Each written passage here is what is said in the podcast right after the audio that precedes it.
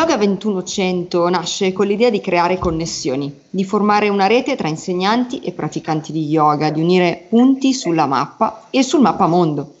Vedere come questa rete stia crescendo e si stia espandendo in direzioni per noi inaspettate è sorprendente e ci motiva a continuare questa bellissima avventura. Una delle nostre ospiti, grazie Silvia, ci ha connessi a Federico, il protagonista di questa puntata. Federico Blardone è cresciuto sui campi da basket e a un certo punto ha cambiato il suo percorso e ha cominciato a viaggiare per il mondo. Attualmente vive e insegna yoga sulla sponda piemontese del Lago Maggiore, dove lo abbiamo raggiunto per un bellissimo pomeriggio in cui la pratica e i discorsi sullo yoga hanno toccato livelli elevatissimi di contenuti e di esperienza. Siamo quindi felicissime di dargli il benvenuto al microfono di Yoga 2100 e lasciamo che sia lui a raccontarvi qualcosa di più su di sé. Ciao Federico! Ciao Federico! Ciao Manuela, ciao Stefania, grazie per avermi invitato, è un piacere. Grazie a te per aver accettato questo invito. Allora partiamo subito con la classica domanda di chi è Federico e come scopre lo yoga. Allora, io ho scoperto lo yoga 8 anni fa in Australia. Vengo, come ha anticipato Stefania, da un passato nella pallacanestro, in cui ero molto abituato a riversare tutte quelle energie in qualcosa e quindi ad essere sempre concentrato sulla mia carriera, sul migliorare le mie abilità in questo aspetto. Però sentivo che mancava qualcosa qui in Italia. Avevo mia sorella in Australia ai tempi e quindi decisi di partire e di cambiare completamente rotta. Una volta in Australia, di nuovo all'inizio con le difficoltà della lingua, con le difficoltà del viaggio, economiche, la mente si distrae e quindi per qualche anno sono stato preso nel viaggio e quindi tutte quelle domande che avevo quando ero in Italia le avevo messe da parte. Poi un giorno mia sorella, che già faceva yoga da tempo, mi disse perché non provi a venire a fare una pratica? Ed ero sempre abbastanza combattuto. Allora mi fece leggere il libro di Paramahansa Yogananda, Autobiografia di uno yogi, e soprattutto mi ricordo un passaggio bello in cui Paramahansa Yogananda faceva dei paragoni tra la filosofia indù e la religione cristiana, in cui trovava sempre dei punti di accordo tra queste due. Allora mi fece molto interessare perché capii che questa era un'intelligenza che oltrepassava l'India o l'Italia o il cristianesimo o l'indù, ma era qualcosa di universale. E allora decisi di andare a fare la mia prima pratica di yoga e da lì è come se una lampadina si fosse accesa e poi non ho mai più smesso. E così da 8 anni ho cominciato a fare questo percorso. Ok, allora vorrei che tu cercassi di spiegare a chi ci ascolta, e lo stiamo chiedendo a una persona che ha fatto sport, quindi sport canonico, in senso canonico, qual è la vera differenza tra fare yoga, praticare lo yoga e fare sport, per il corpo chiaramente. Esatto, facendo sport ci troviamo a trattare il corpo come se fosse una macchina, quindi entriamo in questo aspetto quasi del non ascoltare più il corpo per raggiungere un risultato che a volte può sembrare una mortificazione del corpo, in cui non si ascolta più quello che il corpo ti sta dicendo. Il corpo ha una naturale intelligenza che va sempre rispettata, mentre nello sport questo non esiste, esistono solo i nostri obiettivi, quello che dobbiamo raggiungere, quante ripetizioni, quante volte dobbiamo farlo, e questo diventa a volte un oltrepassare questa intelligenza del corpo che andrebbe sempre ascoltata. Mentre nello yoga ho sviluppato personalmente quello che mi aveva preso così tanto dello yoga all'inizio, era la possibilità di muovermi lentamente, di ascoltare il respiro e il movimento e finalmente di poter ascoltare quello che il corpo diceva più che imporre e modulare quello che la mente voleva. E quindi io ho iniziato con il tempo a sviluppare questo pensiero di praticare con il corpo e non più per il corpo. Per il corpo diventa sempre questo concetto agonistico, mentre con il corpo diventa un concetto più rispettoso di quello che è questa macchina che abbiamo vivendo nel mondo. Quindi è una questione di consapevolezza, ci confermi? Esatto. Perfetto. Facciamo questo salto. Bene, allora adesso affrontiamo un argomento un po' particolare e partiamo proprio dai tuoi studi, dalle tue conoscenze, per affrontare un tema estremamente interessante che raramente però viene affrontato durante una pratica che magari dura spesso un'ora, e però è qualcosa che dà inizio o conclude o entrambe la pratica. Partiamo quindi proprio dal principio, quindi dall'OM, che è utilizzatissimo, abusato, tatuato disegnato, recitato, scritto un po' ovunque, in modo spesso anche inconsapevole. Vi siete mai chiesti davvero cosa significa e perché è così importante, al punto che è considerato simbolo universale di spiritualità?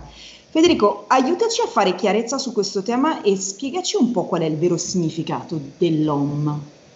Partendo da un background personale di studi, a me è interessato subito la filosofia dello yoga, quindi appena ho iniziato a praticare yoga, subito mi sono messo a leggere gli Yoga Sutra. È stato come se si fosse accesa veramente una luce dentro di me, e questa luce, che poi viene chiamata la luce dell'intelletto, mi ha portato ad approfondire sempre i temi spirituali legati allo yoga. E da qua ho cominciato nei primi anni a studiare in profondità subito gli Yoga Sutra di Patanjali. E qua potremmo vedere già dagli Yoga Sutra di Patanjali la prima definizione di cosa significa Om. L'Om viene chiamato Pranava. Patanjali lo descrive nel Sutra 1.27 come Dio è rappresentato dalla sacra sillaba Om, chiamata Pranava. Quindi questo è il Pranava mantra. Nel Sutra 1.28, quello seguente, Patanjali continua dicendo il mantra deve essere ripetuto costantemente, con piena comprensione del suo significato. Quindi perché deve essere compreso? Perché il mantra Om, la vera possibilità della ripetizione di questo mantra, rimuove gli ostacoli nel percorso spirituale, ma sviluppando cosa? Viveka, quello che è la capacità di discriminare, di discernere. Quindi noi pratichiamo l'Om con questo scopo. Però poi, per ritornare al Sutra numero 1.28, in cui Patanjali dice comprensione del significato, poi negli Yoga Sutra non viene più spiegato qual è il significato, dice solo deve essere ripetuto costantemente perché per sviluppare la capacità di discriminare, però poi non ne parla più. Però qui aprirei una piccola parentesi per poter comprendere questa capacità di discriminare che cosa significhi. Da qua nello yoga, nella filosofia Samkhya, che è parallela alla filosofia yoga come yoga darshana, ci sono i tattwa, che sono i principi cosmici. I primi due tattwa più importanti sono Purusha e Prakriti. Questo per chi pratica yoga, per chi studia yoga, dovrebbero essere chiari, ma per chi non lo facesse, spiegherò leggermente che cosa si intende con Purusha e Prakriti. Purusha è la coscienza pura, mentre Prakriti viene definita come coscienza riflessa. Purusha è l'anima e Prakriti è la natura.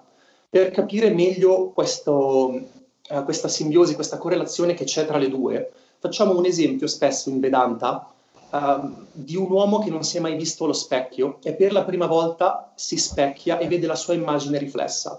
Vedendo la sua immagine riflessa, quest'uomo si dimentica di essere l'osservatore e si identifica con l'immagine nello specchio. Lo specchio è la coscienza riflessa, l'osservatore è il sé.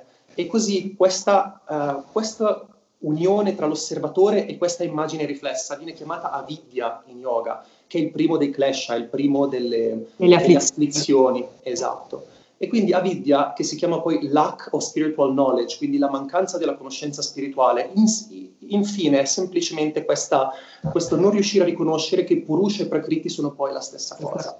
Certo. Allora, noi abbiamo parlato fino adesso di Yoga Sutra, ok? Quindi dagli Yoga Sutra passiamo a un altro capitolo enorme della letteratura e della filosofia yoga, quindi passiamo alle Upanishad, e in particolare passiamo alle Mandukya Upanishad, che ci permettono di andare ancora più a fondo sul significato dell'Om, che racchiude i 4 stati di coscienza. Partiamo innanzitutto, giusto perché tutti possono avere un minimo di conoscenza della cosa, con lo specificare che la letteratura vedica è la più antica mai conosciuta e che oltre ai 4 libri dei Veda, Rig, Sama, Yajur e Atharva, abbiamo anche le Upanishad o Vedanta, ovvero la terminazione filosofica dei Veda stessi. Le Upanishad sono 108, e non è mai un numero a caso chiaramente, e tra tutte a questo scopo abbiamo scelto chiaramente la più breve, di solo 12 versi, che viene considerata però la più profonda di tutte e che risponde al nome di Mandukya Upanishad, dove viene esposta la spiegazione del significato della sillaba Om. Cosa ci racconta la Mandukya Upanishad? Quindi è un bellissimo tema questo delle Mandukya Upanishad, perché sono 12 versi nelle Mandukya Upanishad, quindi le più piccole tra tutte le Upanishad le più corte, però quelle più dense di significato. Le Mandukya Upanishad sono talmente importanti storicamente parlando che addirittura nella Ramayana viene descritto questo discorso tra Hanuman e Ramachandra, in cui Hanuman chiede a Rama: come faccio a raggiungere l'illuminazione? E Rama dice: solo tramite le Mandukya Upanishad c'è la conoscenza per poter raggiungere l'illuminazione. E poi qui possiamo aprire il capitolo su di che cosa parlano le Mandukya Upanishad. Prima di cominciare a srotolare questa matassa, che diventa poi magari un po' complicato, è bello poter capire che è impossibile comprenderle in una volta sola questo tipo di discorso, ma in Vedanta c'è quello che viene chiamato Shravanam Mananam Nididhyasana, significa prima si ascolta un concetto, poi si pensa rispetto a questo concetto, si medita rispetto a questo concetto e poi si sviluppano delle conoscenze personali. Quindi questo è un percorso che andrebbe fatto sempre rispetto alla conoscenza vedantica.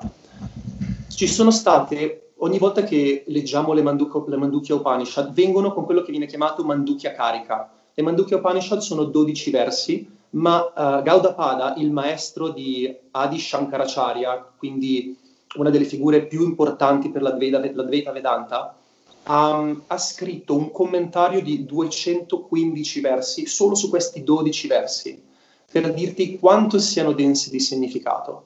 La prima metà delle Mandukya Upanishad tratta di un tema molto importante, che sono i 4 stati della coscienza, mentre la seconda parte delle Mandukya Upanishad tratta del mantra Om e di come utilizzare questo mantra per poter raggiungere l'illuminazione o la comprensione del sé, che poi sono la stessa cosa. Perché l'illuminazione non è qualcosa che, una volta che ho capito che cos'è questo sé e sono illuminato, non c'è un prima o un dopo. La coscienza è sempre uguale, c'è solo una comprensione rispetto a questa coscienza o un'ignoranza rispetto a questa Prakriti e Purusha. Quindi i 4 stati della coscienza, che sono la prima cosa da affrontare, sono lo stato di veglia, lo stato di sogno e lo stato di sonno profondo. Osserviamo questi 3. Nella nostra vita sempre passiamo da stato di veglia durante il giorno, stato di sogno, ci addormentiamo, proiezioni della mente, e lo stato di sonno profondo in cui anche la mente si mette da parte e rimane solo quel vuoto. Poi di nuovo ci svegliamo e riandiamo attraverso questo ciclo giorno dopo giorno. Il concetto principale delle Mandukya Upanishad è Tattwamasi, che è una delle parole delle Mahavakya, quindi una delle grandi frasi, che sono le frasi più importanti nell'induismo.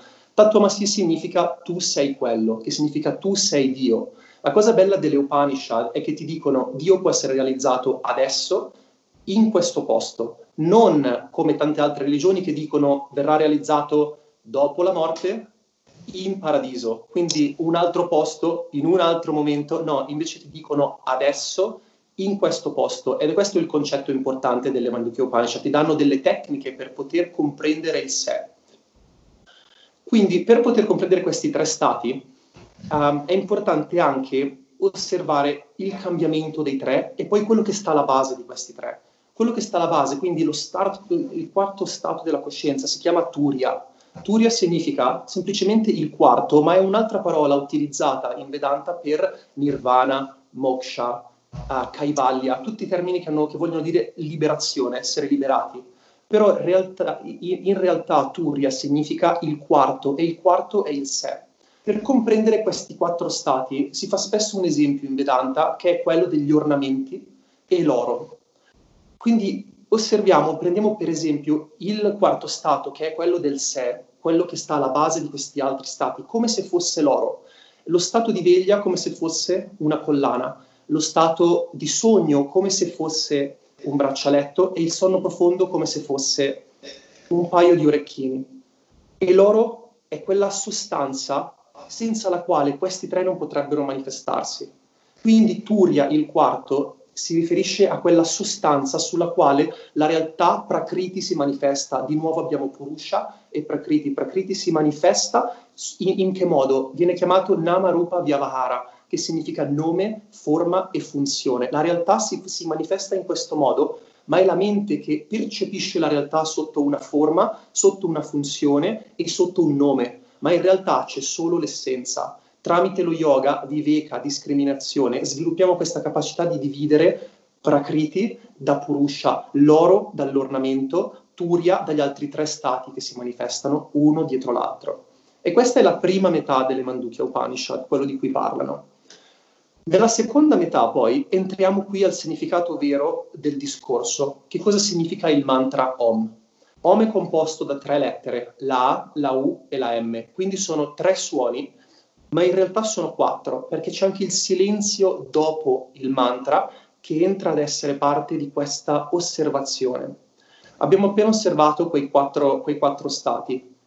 Lo stato di veglia, che in Vedanta viene chiamato Jagrat, lo stato di sogno, che in Vedanta viene chiamato Swapna, il sonno profondo, che viene chiamato Susupti, e poi Turiya, il quarto. Abbiamo questi quattro stati. E di nuovo nell'Om vediamo la A, la U, la M e il silenzio. E qui possiamo fare un gioco di associazione.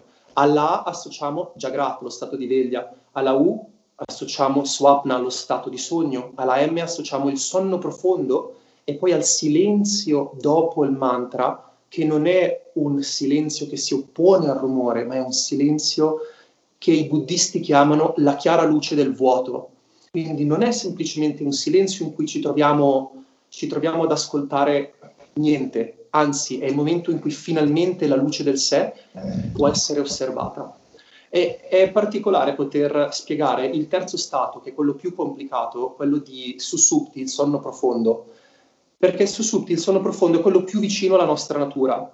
Quando siamo nello stato di veglia, il nostro sistema nervoso, viviamo nel nostro sistema nervoso periferico, quindi siamo nei sensi di azione e nei sensi di percezione.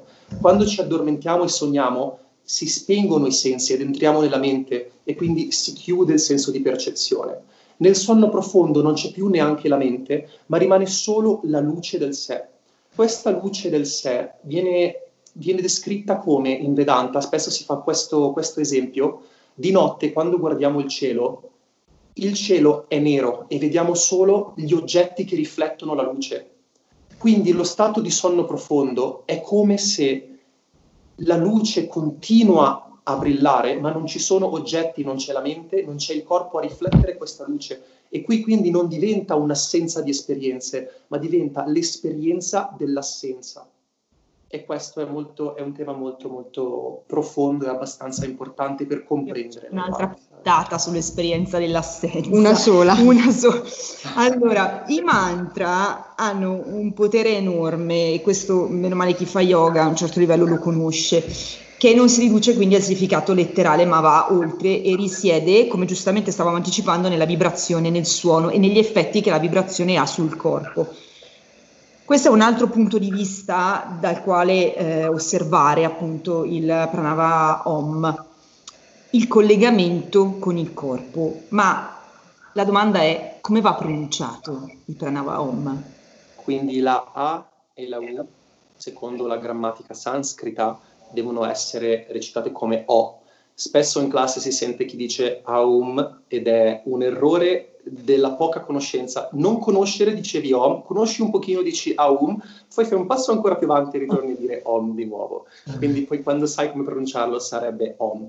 Quindi questo sarebbe l'esercizio per poter utilizzare l'Om in modo spirituale. Quando allunghiamo il mantra, quindi una lunga O e una lunga M, nella O pensiamo allo stato di veglia, questo Jagrat, allo stato di sogno, a questo Swapna, e poi quando recitiamo la M associamo lo stato di sonno profondo e poi rimaniamo con il silenzio, lasciamo andare anche quel sonno profondo e rimaniamo solo con il silenzio e poi ricominciamo a riprodurre il mantra. Quindi non ripetiamo Om, Om, Om uno dietro l'altro, il silenzio è la parte più importante nella recitazione di questo mantra.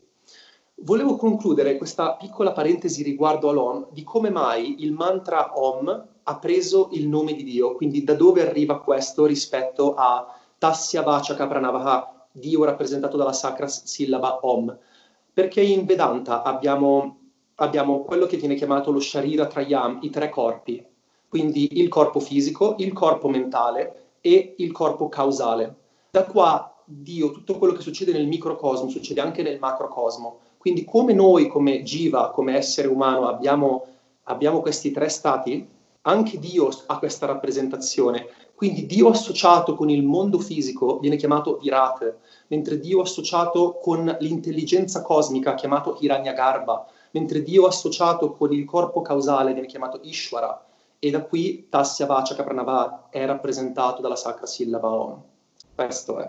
Ottimo, quindi il mantra risuona, il mantra Om, ma i mantra risuonano, vibra nel cranio mentre lo recitiamo, proprio è un fenomeno fisico, è uno dei punti di forza delle pratiche yoga, è proprio la dimostrazione della loro efficacia attraverso gli strumenti della scienza occidentale. Noi potremmo aprire un dibattito sulla necessità di applicare il nostro pensiero, i nostri filtri occidentali a un sapere millenario che sostanzialmente non ha bisogno di conferme, ma preferiamo invece concentrarci sul messaggio positivo e propositivo che si può trarre da questo incontro tra Oriente e Occidente. E tornando all'Om e più in generale poi allargando l'orizzonte anche ad altre tecniche, pensiamo alle mudra, che effetti produce sul sistema nervoso, in particolare in questo caso sui nervi cranici?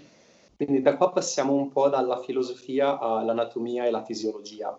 A me è piaciuto nell'arco degli anni approfondire tanto anche questo aspetto del corpo, perché come non mi piace chiamare insegnante di yoga, ma preferirei parlare di una persona che sta condividendo qualcosa in classe. Ci troviamo spesso a dare delle informazioni, a dare delle tecniche, senza sapere quale sia poi il vero significato di queste cose a livello fisiologico.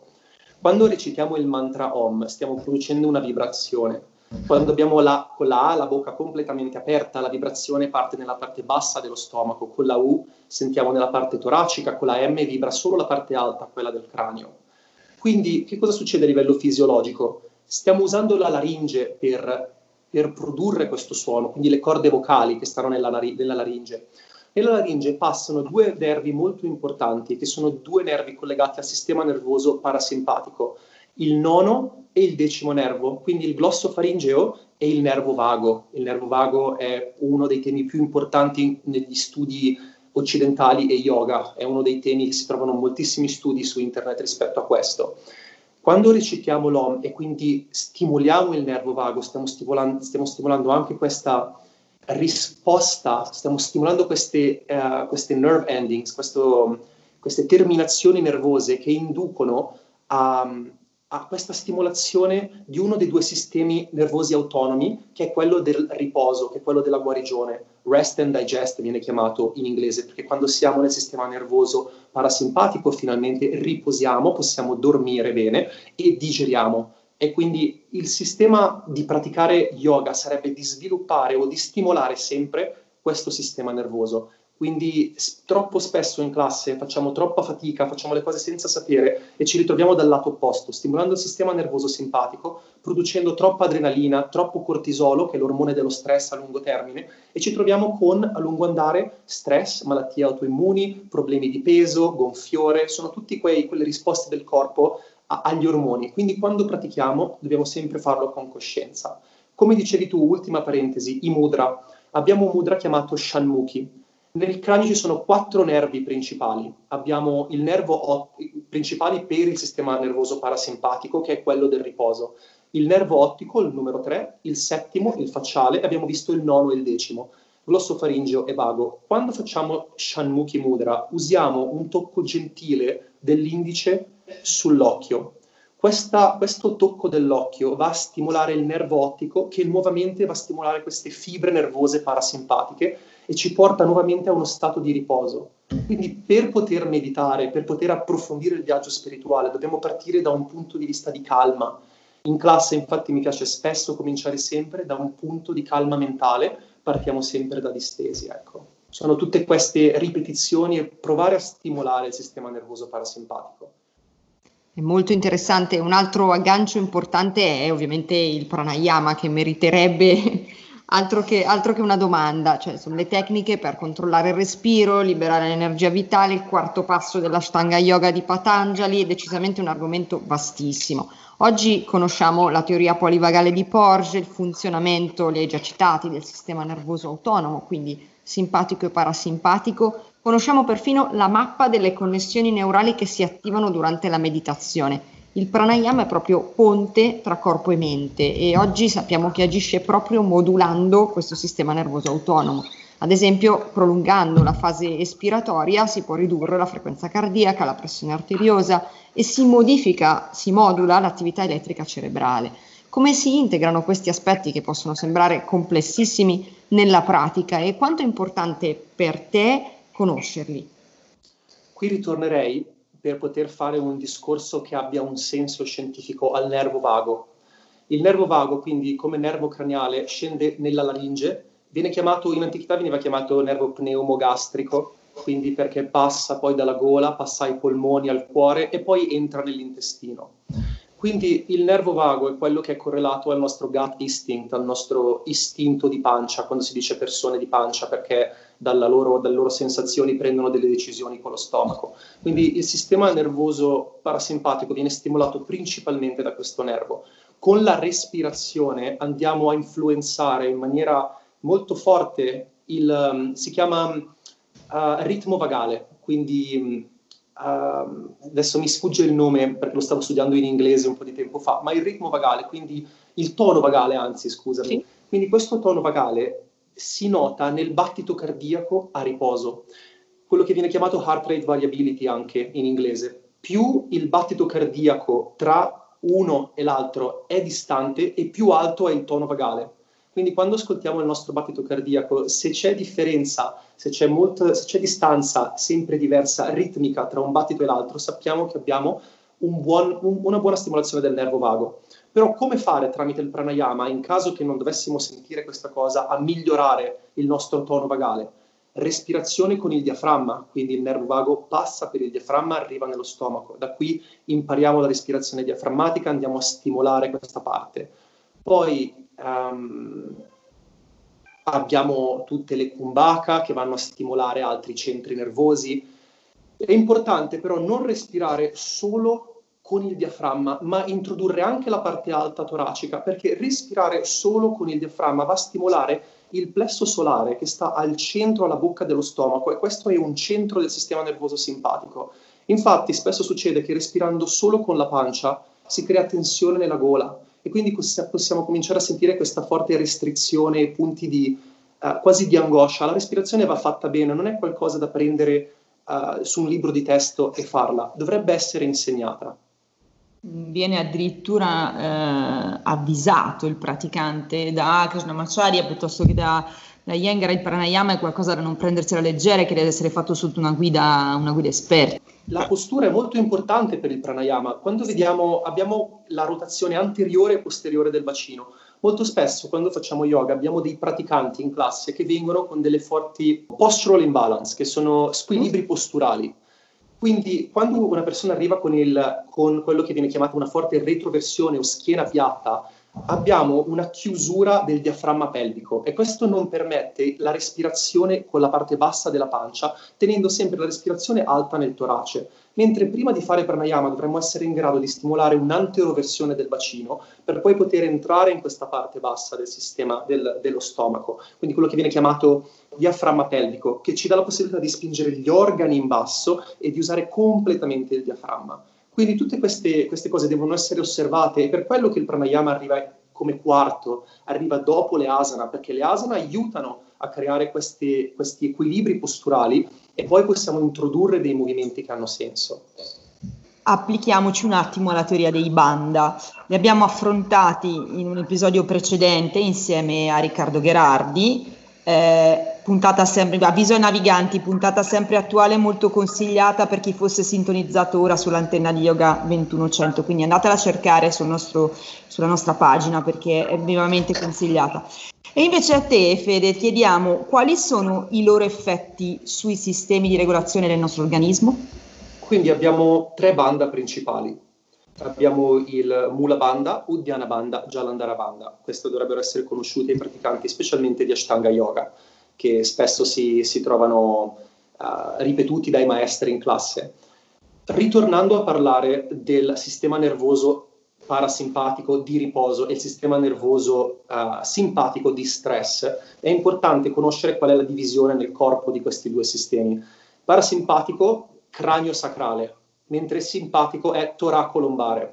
Da qua osserviamo dove sono questi tre centri, dove sono questi tre banda. Quindi abbiamo il Mula Bandha, abbiamo l'Uddiyana Bandha che si trovano nella zona della radice della spina dorsale, quindi in fondo al coccige, e poi un pochino più su nella zona genitale. Questa zona è tutta innervata dalla parte sacrale, quindi dai nervi sacrali. Quindi stimolando questi nervi, nuovamente stiamo stimolando questa parte del sacro, del sistema cranio-sacrale, che va a stimolare le fibre nervose parasimpatiche, quindi nuovamente creando un feedback, questo meccanismo di feedback di riposo. Di nuovo nella gola abbiamo la tiroide e abbiamo anche le corde vocali, dove passano il nervo vago e dove passa il glossofaringeo. Nuovamente andiamo a stimolare questa zona con questo tipo di banda. Quindi i banda a livello fisico hanno un feedback meccanismo di riposo sul sistema nervoso centrale. Chiarissimo. Grazie. Restando in quest'ambito, quindi cerchiamo di trovare un incontro tra l'anatomia e quello che è invece la pratica yoga. Parliamo di biomeccanica dell'asana, la conoscenza della struttura e del funzionamento del corpo, in particolare del sistema muscolo-scheletrico, ci permette di studiare e praticare in un modo nuovo. La biomeccanica è la scienza che studia l'impatto delle forze, e quindi anche del movimento, sui sistemi biologici, questo in generale, e la forza principe è la forza di gravità, quella forza a cui non possiamo sottrarci, che ci tiene ancorati a terra e che ha modellato durante il processo evolutivo e modella durante la crescita proprio lo sviluppo dell'osso. Si potrebbe anche dire che la gravità è nemica dell'asana, ma non dobbiamo dimenticare che in fisica ad ogni azione corrisponde una reazione che è uguale e contraria, quindi ecco che la spinta del corpo sul tappetino è di fatto controbilanciata da una forza di direzione opposta che origina dalla terra e ci permette di elevarci senza sforzo. È la cosa che Donna Holleman chiama taking away the sky, allontanare il cielo. Radicamento e allungamento sono quindi due espressioni della stessa forza. Hai voglia di commentare? Rispetto a come hai cominciato questo discorso, è interessante parlare delle curve primarie e secondarie del corpo. Come feto cominciamo con le curve primarie, che sono quella toracica e quella sacrale, e poi, come dicevi tu, la forza di gravità dà questa forma al corpo. Quindi quando cominciamo a fare i primi passi, a gattonare, a provare ad alzarci in piedi e ad alzare la testa, creiamo queste altre due curve secondarie, quindi che si sviluppano poi grazie alla forza di gravità, che sono quella lombare e quella cervicale. Le curve rispetto alla gravità funzionano l'una insieme all'altra, quindi non possiamo pensare di lavorare su quella lombare senza influenzare quella cervicale, e allo stesso modo non possiamo pensare di lavorare con il sacro senza influenzare la zona toracica. E così via. La cosa bella del lavoro con la gravità è che cominciamo a scoprire come poter prendere un punto, lavorarci, ma poi dopo da lì costruire e vedere come tutto il corpo sia unito, come funzioni a catena. Lavoriamo con i segmenti della spina dorsale rispetto alla gravità. Mi piace iniziare le classi sempre distesi per terra, osservando queste curve e l'effetto che i diversi movimenti hanno poi rispetto alle articolazioni, rispetto al sacro, e come il corpo si possa poi abbandonare, diventare amico della forza di gravità e trovare riposo grazie alla gravità. Quindi il corpo, i muscoli si sciolgono verso terra e si lasciano andare. Ultima cosa, a me piace praticare rispetto a quello che si chiamano inborn movements, quindi quelli che sono i movimenti naturali, parlando poi di come si sviluppano le curve quando siamo nati, e ci sono spesso nelle pratiche che faccio movimenti da distesi per terra, poi gattonando, quindi facciamo tanti lavori in quadrupedia, e poi da lì troviamo il modo dalla quadrupedia di venire in piedi e poi di alzarci, quindi di costruire quelli che sono dei meccanismi naturali per il corpo, perché la pratica yoga dovrebbe essere intesa, la parola dovrebbe non mi piace, ma sarebbe bello intenderla come un'educazione, e tra l'altro ritornare alle nostre origini per poi rieducare il corpo attraverso il nostro stile di vita. C'è sempre la tendenza a uscire un po' e a fare quello che la mente vuole, dimenticarci quello che il corpo in realtà sa già fare. E quindi troviamo delle persone magari molto forti che però fanno fatica a passare da in ginocchio a in piedi.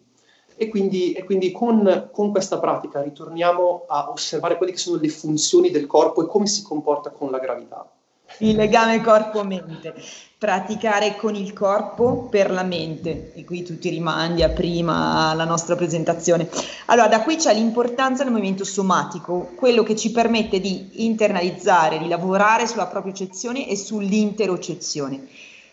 Vanda Scaravelli è pioniera in questo campo e ha compreso l'importanza di iniziare la pratica da distesi per poi attivare la spina dorsale e lavorare sui centri propriocettivi e in particolare sulla caviglia, introducendo dei movimenti wave-like, quindi a spirale. Ci rendiamo conto che è molto difficile parlarne solamente a livello teorico, bisognerebbe poter comunque sia praticare e mettere in esperienza questa cosa. Per noi, dopo aver partecipato a una delle tue pratiche, consigliatissime a tutti quelli che si trovano in zona, poi diamo tutti i riferimenti del caso, è tutto apparso molto più chiaro, è tutto apparso estremamente più chiaro. Spiegaci un pochino meglio questi concetti di Vanda Scaravelli riporta nel suo libro, che poi anche noi citeremo, e il wave-like, cioè la spirale. Ho conosciuto Vanda Scaravelli tramite al mio maestro Parvin Nair, che è il maestro, uno dei più importanti a Rishikesh, una delle figure di riferimento nel mondo in questo momento come insegnamento di movimento somatico. Lui mi ha introdotto a questo tipo di percorso che a me ha cambiato completamente la percezione dello yoga, come rendere la pratica fisica una porta per la meditazione, quindi non più praticare per il corpo, ma praticare con il corpo, come dicevi tu. Quindi sviluppare, nello yoga abbiamo questo concetto, nello yoga tradizionale, di sviluppare quello che si chiama sattva guna, quindi lo stato di tranquillità. Lo possiamo sviluppare nel corpo, con la pratica per il corpo, o lo possiamo sviluppare nella mente, con la pratica, con il corpo, non più per il corpo. E questo è un concetto che Vanda Scaravelli, lei non ne parla, ma è come se si capisse che sta mandando dei segnali per andare in queste direzioni. E lei parla di questi concetti strainteressanti che sono le spirali, i talloni, quindi l'importanza del tallone, del contatto della terra con il tallone, e fa dei bellissimi riferimenti agli antichi greci, come anche in Grecia fosse importante il riferimento al tallone, come vediamo Achille, il punto debole era il tallone, come vediamo Edipo, che significa piede forato. Abbiamo diverse storie nella filosofia greca che ci possono portare a comprendere come diverse culture abbiano capito l'importanza del tallone. E lei non parla di questa cosa, ma perché a livello scientifico è molto importante il tallone? Perché tra la tibia e l'astragalo, dove la tibia incontra la caviglia, c'è questo centro di connessione propriocettivo, che è il terzo punto più importante, più grande a livello del sistema nervoso per la propriocezione. Quindi propriocezione significa movimento del corpo nello spazio. Quando pratichiamo e sviluppiamo questo centro del sistema nervoso, stiamo dando la possibilità al corpo, quindi, di risvegliare un equilibrio innato che se no sarebbe altrimenti perso. Se vieni in classe e cominciamo con un saluto al sole, ti faccio entrare in Vrikshasana, nella posizione dell'albero, senza però risvegliare questo centro del sistema nervoso, ci sarà un beneficio, ma sarà un beneficio molto ridotto rispetto a quello che potrebbe essere con la comprensione di questo punto. Se da freddo, tra virgolette, entri in posizione di equilibrio, senza aver sviluppato la propriocezione e senza la propriocezione, è ovvio che ti risulterà più difficile. Esatto, e poi Stefania credo stessi prima dicendo ad una forza che scende ne corrisponde una uguale contraria, quindi da qua vediamo Tadasana, che poi si rivede in tutti gli equilibri. Da qua nel corpo abbiamo due forze, una che va dal sacro verso terra e una che va dal sacro verso la testa. Queste forze sono praticamente sempre spente, a meno che prendiamo coscienza del corpo e iniziamo a introdurle volontariamente.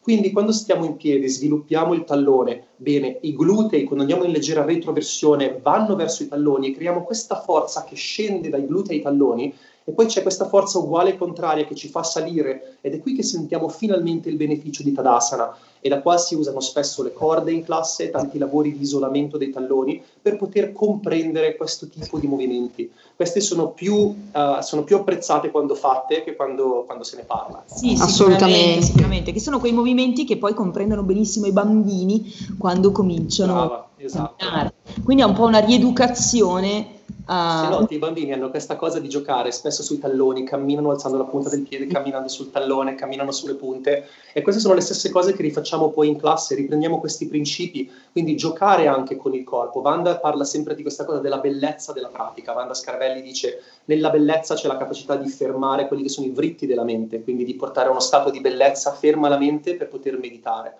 Un altro concetto molto bello. Mi piacerebbe ricordare, per chi non conosce Vanda Scaravelli, che Vanda Scaravelli si è approcciata allo yoga in un'età non giovanissima. Adesso ci sono corsi per bambini, ci sono i corsi per adolescenti. Vanda Scaravelli scopre lo yoga grazie a dei grandi, perché chiaramente ha avuto dei grandissimi maestri, a Iyengar e Desikachar, quindi in un'età che era diversa, che era più verso la mezza età, quindi verso i 50 anni, e da lì poi esatto, sviluppa tutto un suo sai, quello che lei dice, lei spesso dice il risveglio della spina dorsale, è come se fosse la fontana della giovinezza, lei la chiama così. Abbiamo the fountain of youth, abbiamo questa possibilità, risvegliando la spina dorsale, di sentirci giovani di nuovo. Quindi lei parla delle sue esperienze dirette con praticanti di 70-80 anni che si mettono sul tappetino, fanno solo dei lavori da distesi per risvegliare la spina dorsale, e diceva come queste persone sempre dicessero: mi sento giovane di nuovo, riesco a sentire finalmente. Ma perché? Perché la spina dorsale fa parte del sistema nervoso centrale. Abbiamo il cervello, abbiamo la spina dorsale, sistema nervoso centrale, e poi sistema nervoso periferico. Risviluppando questa connessione col sistema nervoso centrale, poi il sistema nervoso periferico è una conseguenza che si attivi. E questi sono dei concetti, magari lei neanche conosceva così a livello profondo quello che stava facendo, ma ha avuto un'intuizione, studiando poi con maestri come Iyengar e Desikachar, ha avuto queste intuizioni ed è cresciuta rispetto a questi concetti, come se fosse una pioniera di questi movimenti che adesso noi esploriamo. Intuizione, esperienza che poi trovano un riscontro nelle conoscenze. Per aiutare un po' gli ascoltatori a comprendere ancora meglio questi concetti, proviamo a chiudere con un esempio pratico, riagganciandoci all'aspetto magari un po' più tecnico, ma poi chiedendoti di allargarlo un po' a tutto quello che ci siamo detti durante questa fantastica intervista. Stiramento e contrazione dei muscoli, che è poi il lavoro che facciamo entrando e assumendo l'asana, attivano specifici recettori che a loro volta poi azionano dei circuiti neuronali che proteggono un po' quel muscolo da possibili lesioni, quindi l'organo muscolo-tendineo del Golgi, il riflesso da stiramento, l'inibizione reciproca sono un po' per gli addetti ai lavori, ma sono i meccanismi coinvolti. Avresti voglia di analizzare alla luce un po' di tutto quello che ci siamo detti per i nostri ascoltatori un esempio? Prendiamo Paschimottanasana, un piegamento in avanti. Forse ho la tendenza a volte ad essere molto specifico rispetto a questo tipo di lavoro e vorrei essere comprensibile. Quindi facciamo un piccolo, ancora una volta apriamo una parentesi un pochino più grande. Prima parlavamo di propriocezione. Quindi propriocezione è la capacità del corpo di muoversi nello spazio. Abbiamo questi organi, l'organo di Golgi, l'altro viene chiamato, che sta nel tendine, l'organo di Golgi, poi abbiamo il muscle spindle, quindi sta nella pancia del muscolo. Sono organi propriocettivi che hanno lo scopo di avvertire il cambiamento di lunghezza in un muscolo. Quindi mandano il segnale al sistema nervoso centrale, c'è un'integrazione nel cervello e il cervello rimanda un segnale al muscolo dicendo: ti stai allungando troppo, contrai, è pericoloso per l'articolazione, oppure ti dice puoi rilassarti con queste tecniche che hai menzionato tu. Quindi PNF, si chiama proprioceptive neuromuscular facilitation, la possibilità di usare l'organo di Golgi, e poi questo, come hai detto tu, addetti ai lavori. Poi abbiamo inibizione reciproca, e questo diventerebbe forse, questi due sono i più importanti per ora. Abbiamo la possibilità di usarli entrambi in un Paschimottanasana, sia il PNF che l'inibizione reciproca. Quando utilizziamo i muscoli nel corpo si dividono sempre in agonista e antagonista, abbiamo uno che fa un'azione e uno che per permettere la contrazione di questo muscolo dell'agonista, l'antagonista deve rilassarsi. Perciò rispetto a questo concetto, quando uso il quadricipite che sta davanti alla gamba, quando lo contraggo, gli ischiocrurali, la parte posteriore, si deve rilassare. Perciò in questa posizione di Paschimottanasana, in cui sto andando in avanti con lo sterno verso le ginocchia, quando porto integrazione nei quadricipiti, quando alzo le rotule, lì sento finalmente un riposo nella parte posteriore, do la possibilità agli ischiocrurali di allungarsi. E questo sarebbe inibizione reciproca. Quindi quando uso l'agonista per rilassare l'antagonista. Per usare invece l'organo di Golgi, qua dovrei attivare attivamente gli ischioprurali, li sto allungando, ma come faccio? Spingo i talloni dentro terra, come se volessi piegare le ginocchia, e da qua questo dà la possibilità all'organo, all'organo di Golgi nel tendine di sentire questa contrazione nel muscolo che si sta allungando, manda un segnale al sistema nervoso centrale, torna indietro dicendo si sta allungando, pericolo, rilasso il tendine e quindi sentiamo la tensione alleviarsi. Quindi questi sono i due modi per usare queste due tecniche. Poi in realtà ce ne sarebbe un'altra da usare prima di entrare in un Paschimottanasana, che è quello di contrarre gli ischioprurali, che si chiama post-isometric relaxation, quindi dopo una contrazione isometrica di un muscolo, il muscolo ha la tendenza, le fibre muscolari hanno la tendenza a lasciarsi andare. Queste sono tutte tecniche di massaggio, io le ho imparate lavorando in clinica di fisioterapia per qualche anno, ho fatto 2 anni in Australia a lavorarci, e quindi ho messo insieme tutte queste tecniche, e poi le riporto nelle mie classi, ma diciamo che preferisco rimanere più sul tema yoga, ma in realtà se una persona ha bisogno di cambiare la propria postura, queste sono tutte possibilità, perché lo yoga in realtà è possibilità di cambiamento, e per cambiare aprire lo spazio. Mai espressione fu più giusta, lo yoga è possibilità di cambiamento. Perfetto, hai racchiuso tutto. Ascolta, che dire, totale fascinazione Federico, totale fascinazione. Allora, noi grazie per avermi avuto. Grazie a te davvero. Noi in genere facciamo delle domande un po' non cattive, divertenti. Questa volta okay. Ti risparmiamo, ti facciamo delle domande tranquillissime. E come vuoi, sono pronto. Bruciapelo, nel senso che ci devi dire senza pensare, consigliaci un libro, il primo che ti viene in mente. Ma il primo che consiglierei, di cui abbiamo parlato, che è Awakening the Spine, risvegliare la spina dorsale di Vanda Scaravelli.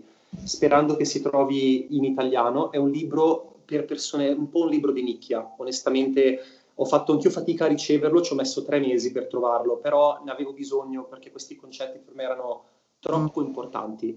Poi un altro libro su cui vorrei lavorare, allora mi viene chiesta spesso questa cosa dei libri, mi trova spesso in difficoltà, quindi è stata una domanda difficile, perché nello yoga abbiamo interpretazioni di quello che è la tradizione.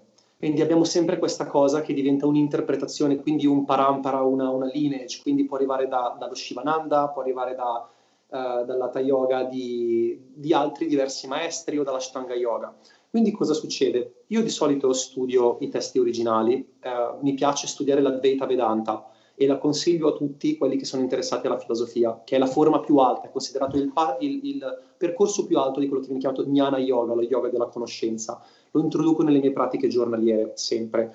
E Adi Shankaracharya ha composto molti commentari e testi, come l'Atmavoda e il Tattwavoda, che sono 2 testi fondamentali in cui si ritrovano questi concetti di Purusha, Atma, si trova l'Atma, quindi abbiamo il sé, Satchitananda, quindi sempre queste espressioni, definizioni di quello che è Brahma, di quello che è il sé. E poi parla spesso di tutti questi esempi dell'oro, dell'ornamento, dello spazio, la luce, è bellissimo, è poeticamente anche molto bello e apre la mente, però è per chi ha voglia di approfondire questo tipo di discorsi.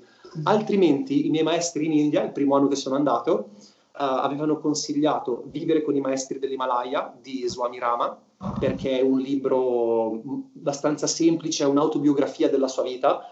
Però aspetta, ti devo fermare un attimo. Dai, facciamoglielo dire questo librino.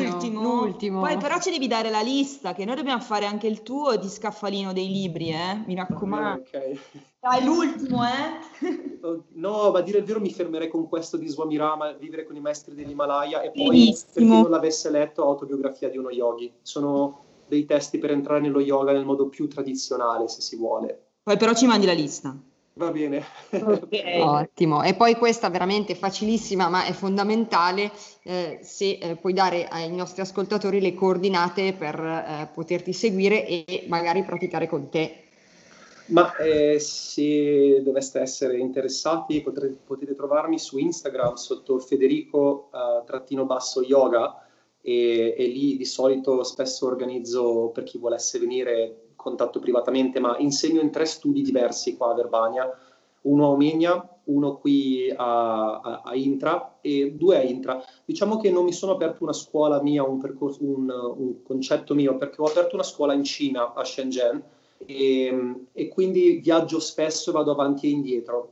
e spesso sono anche in India, quindi mi trovo a muovermi tra Cina, India e Italia, e qua in Italia a Verbania sono spesso molto preso. Se non fosse stato per il coronavirus, quest'anno facevamo un ritiro molto bello in Sicilia e in Toscana ad Aulla, ma sfortunatamente diciamo ci ha dato la possibilità questa cosa di essere concentrati su altro e di crescere in un'altra direzione. Comunque ci confermi che se ti mandiamo o ti mandano un messaggio privato, poi a quel punto si può organizzare una pratica. Ovviamente sì, ci sono diversi studi dove venire qua. E noi continueremo a seguirti, assolutamente. Riusciamo anche a prendere il traghetto e venire dall'altra parte a praticare. Ma ascolta, ci vogliamo lasciare con un bel om, giusto perché ne abbiamo parlato così tanto? Ok, quindi dacci le istruzioni. Istruzione, per recitare l'om ci sediamo a gambe incrociate, poi quando siamo a gambe incrociate, se dovessimo sentire che stiamo cascando indietro, sedersi su qualcosa di elevato è importante e portare la pelle dei glutei posteriormente per aiutare un'anteroversione del bacino. Perché l'anteroversione? Perché l'om richiede un uso della cassa toracica completa, quindi spina dorsale eretta, mani in namaskara davanti allo sterno, pollice che tocca lo sterno, le altre 4 dita che si allontanano. Da qua inspiro. Espiro, svuoto i polmoni completamente. Inspiro dal sacro fino a riempire i polmoni. E da qua Pranava mantra.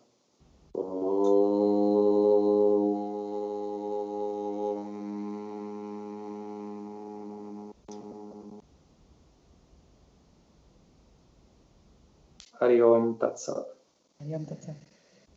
Grazie Federico, grazie ancora, è stato bellissimo.